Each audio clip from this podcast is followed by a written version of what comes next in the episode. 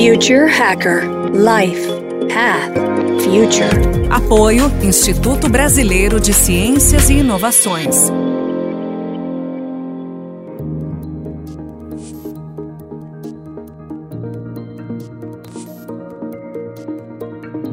Olá pessoal, bem-vindo ao Future Hacker. Nós vamos hoje ter um convidado muito especial, uma pessoa que eu admiro muito. Mauro Cagliari, administrador de empresas pela Fundação Getúlio Vargas, né, mestre em urbanismo pelo Mackenzie e doutor em urbanismo pela FAO na USP. Bem-vindo, Mauro. Ô André, obrigado. Tudo bem com você? Tudo ótimo, Mauro. É, primeiro, o Mauro eu conheço ele há muitos anos, há 20 anos, trabalhamos lá atrás, na né, Editora Abril lá atrás. E aí eu, eu, eu vou fazer uma, uma, as perguntas aqui bastante muito focada né, na nova ocupação dele, na parte de urbanismo. Mas eu queria, assim, só por curiosidade, falar um pouco dessa mudança de carreira que você teve há uns 15 anos atrás, aproximadamente, né? Que você tava, era um, um grande dirigente né, de, de, indústria de comunicação e passou por urbanismo. Como é que foi esse, esse, esse novo movimento? E aí depois a gente vai encaminhando aí pelo, pelas perguntas sobre urbanismo. Me conta um pouquinho dessa, dessa mudança. Eu fui vice-presidente da, da editora Abril durante é, um tempo, depois eu fui presidente da Abril Educação, e eu acho que depois de quase 17 anos nesse mercado, e mais um tanto que eu trabalhei na indústria de, de bens de consumo, eu achei que já estava um bom momento para dar uma parada.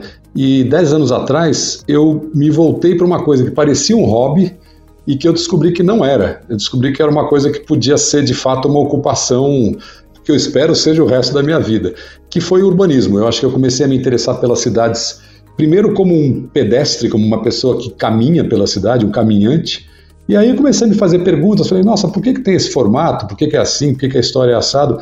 E eu resolvi estudar e fui fazer mestrado, fui fazer mestrado em urbanismo no, no Mackenzie, depois fiz doutorado na FAUSP e escrevi um livro nesse meio, nesse meio tempo sobre o tema de espaços públicos, lancei um blog no Estadão chamado Caminhadas Urbanas e estou envolvido hoje em um, quase 10 atividades diferentes, conselhos de ONGs, conselho de, de uma ONG de, de, pedestres, algumas organizações, muitas aulas, é, palestras, né? Então tem, tem, é uma vida nova, André, está sendo muito boa.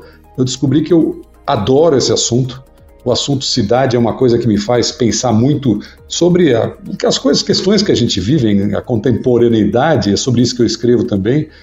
E isso me dá muita base né, histórica para poder falar de temas que a gente vê hoje na cidade acontecendo. Eu fui e hoje eu sou conselheiro do, de transportes na, do município de São Paulo. Eu participo de muitas reuniões em que a gente vê coisas sendo discutidas e eu acho que para mim está sendo assim uma experiência tremenda nos últimos anos participar dessas desse movimento, movimento de entender a nova cidade, de da gente pensar um jeito melhor de viver em conjunto. Legal, Mauro. Eu li numa das suas citações que você fala que depois de anos né, de estímulo ao uso do carro e de cidade morada, etc., São Paulo está vivendo um movimento histórico de inflexão, né, reapropriação de espaços de convivência. Você acredita que esse movimento tem uma reversão por conta da pandemia? Ah, com certeza. Eu acho que a, a pandemia ela interrompeu alguns processos que estavam acontecendo há anos e que não estão consolidados. Então a gente ainda tem um certo risco, eu diria, de que parte desses ganhos que a gente teve na última década, nos últimos, talvez desde o começo assim do século 21, né, quando a gente começou a virar e começaram a acontecer algumas coisas, eu sinto que a pandemia pode ter alterado profundamente. Vou dar um exemplo uma, um dos grandes motores aí da, da, da, de uma nova mobilidade é o compartilhamento. Compartilhamento é uma coisa que veio para ficar. Eu acho que ele, ele acabou com aquele paradigma de a gente tem que ter um carro, você tem que ter uma bicicleta. Você pode pegar, se cadastrar num aplicativo e usar né, um, ou Uber, ou o 99, ou uma bicicletinha do Itaú. Esse tipo de coisa, o compartilhamento deu uma segurada com a pandemia. Deve voltar eu acho que pode voltar. Mas outros ganhos também ficam, ficam em dúvida, né? Principalmente aquilo que a gente teve mais importante nos últimos anos, que eu acho que é um desejo da classe média de São Paulo de se reapropriar de espaços públicos.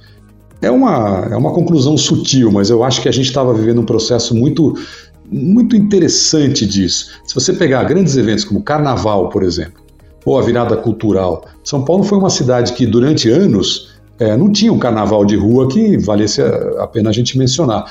Em apenas 10 anos, a gente saiu de quase zero pessoas na cidade para 4 milhões dançando carnaval, pulando carnaval de uma, ao mesmo tempo. Né? Então, eu acho que isso tudo, esse, esse encontro, essa capacidade que as pessoas têm hoje, essa vontade que as pessoas têm de fazer piquenique num parque, de andar mais na rua, de talvez se relacionar um pouco mais com a rua, talvez sofra um, um, revés. Eu acho que é bem possível que a gente, durante algum tempo, os próximos meses, com certeza vamos, vamos ver uma situação em que as pessoas estão com medo de se encontrar, muitas pessoas, apesar de ter uma certa parcela da população que está na rua e está sem máscara e tal, a maior parte das pessoas está tentando ainda se resguardar. Então, esse é uma pena que a gente perdeu, porque um dos grandes prazeres da cidade contemporânea é o encontro na rua, né, André? A gente poder tomar uma cerveja numa, numa mesa, encontrar alguém, sentar num banco de praça e, e ver as pessoas passando. Então, esses efeitos talvez sejam é, retardados um pouco por causa da pandemia, infelizmente. Mas depois eu tendo, tendo a achar que são questões que podem voltar. O último talvez seja um pouco mais triste, que é a questão do transporte público, né? As grandes cidades no mundo estão tentando levar cada vez mais gente para o transporte público e tirar o transporte individual. Esse certamente é um, é um baque que o transporte vai sofrer por causa da pandemia e que só vai voltar, talvez, quando as pessoas se sentirem mais seguras.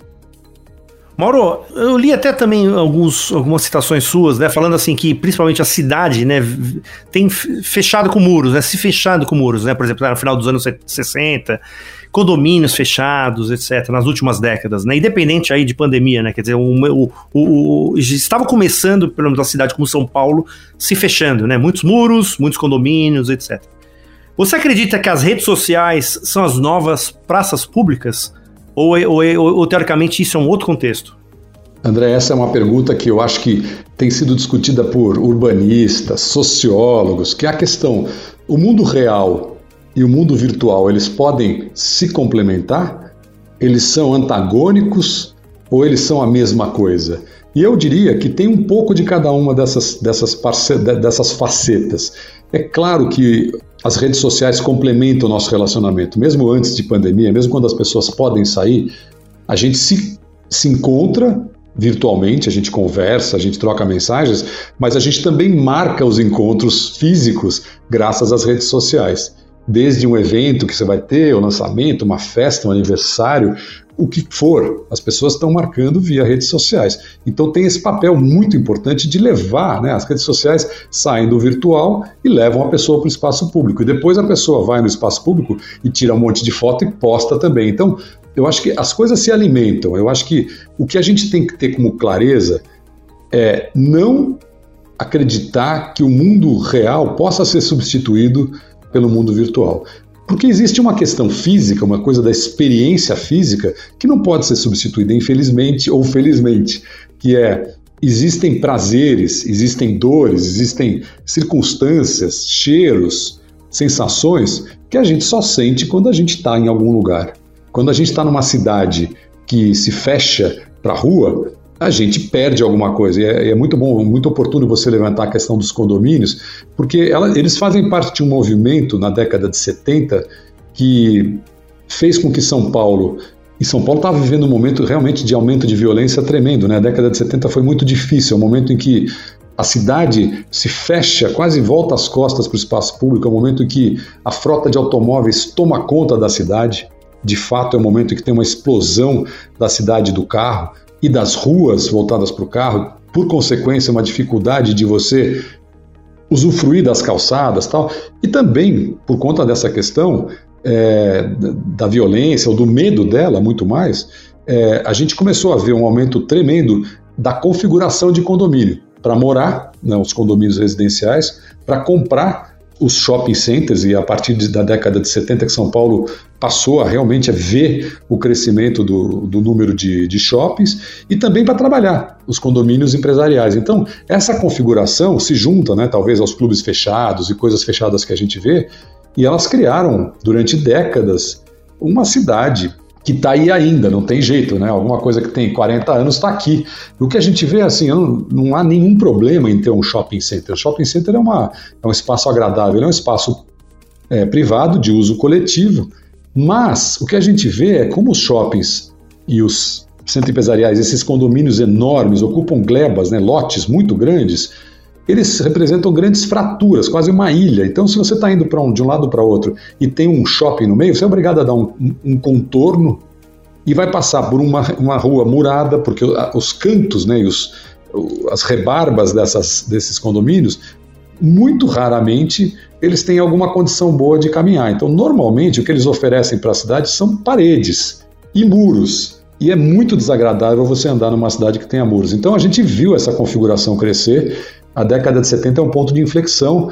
É, e ele, ela é uma década que está deixando, que deixa sequelas até hoje. E a partir daí, o que a gente vê é, em algum momento, as pessoas que moram em condomínios talvez se ressintam da diversidade.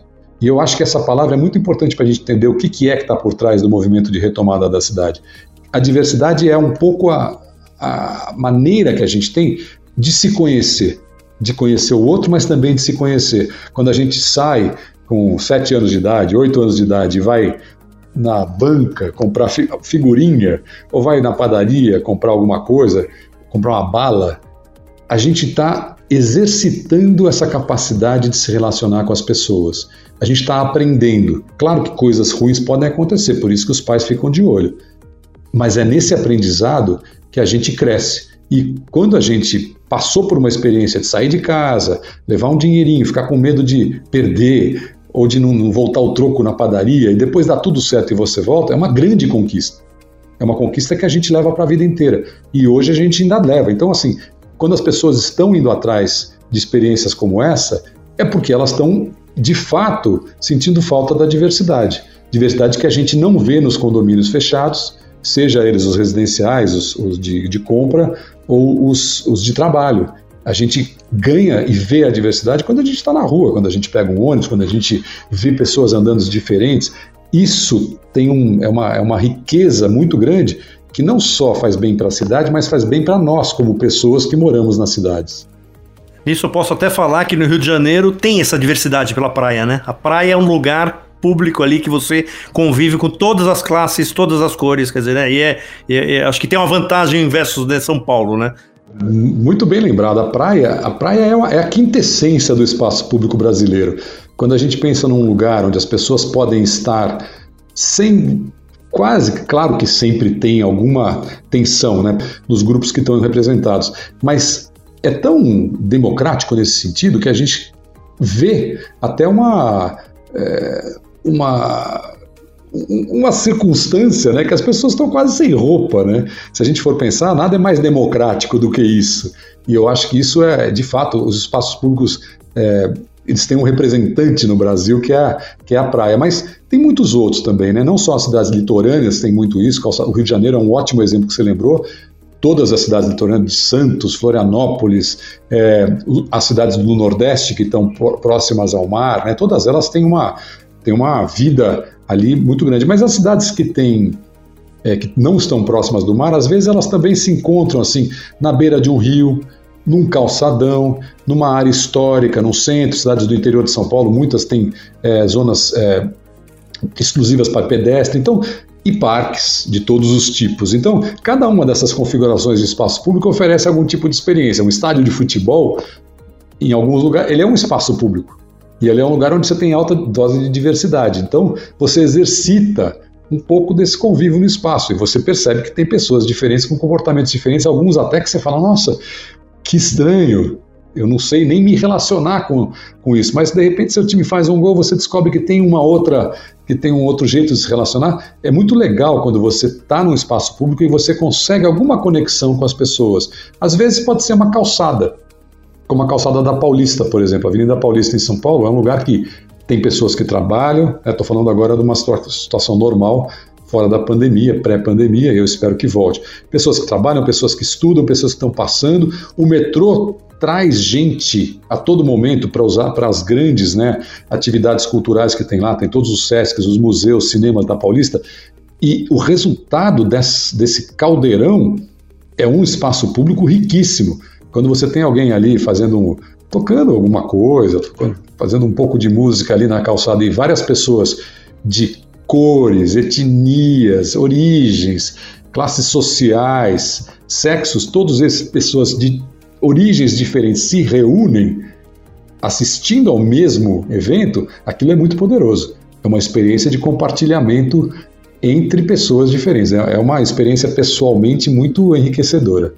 Perfeito, Mauro. Eu vou fazer uma, algumas duas perguntas, mas acho que vou deixar para o próximo bloco, que são perguntas mais de futuro, de smart cities, etc. Mas eu queria só fechar isso daqui com a marginal do Rio Pinheiros, né? Meus avós nadavam no Pinheiros ah, no começo do século, né? Você acredita que a gente vai voltar a ver esse cenário de a gente de ser navegável, de, de ser de poder o, o Rio Pinheiros voltar ao que foi há 100, mais de 100 anos atrás ali? É, a questão dos rios ela é muito importante para a cidade, né? Você está lembrando de, uma, de um momento lindo, né? De poder é, entrar no rio. O Rio Tietê também era navegável e também era nadável, né? Tinha as grandes competições de remo lá. E São Paulo tratou muito mal os rios. Tanto é que quando ela escolheu o modelo de crescimento, lá na década de 30 para 40 do, do, do século 20, ela escolheu um negócio chamado plano de avenidas. As grandes avenidas de São Paulo que foram criadas a partir dali, grande parte delas foi ou ao lado de um rio ou em cima de um rio. E ao cobrir os rios, a gente esqueceu deles. É inacreditável o número de rios que São Paulo tem, todos eles, é, a maior parte deles, infelizmente, sujos, poluídos, e muitas vezes a gente nem vê, porque você está passando de carro em cima deles. Então, eu acho que a gente vai conseguir ver um momento em que os nossos rios vão voltar a ser navegáveis tem muitos projetos. E agora eu acho que a gente está vivendo um momento que assim não dá mais para ignorar que esse é um momento que precisa disso.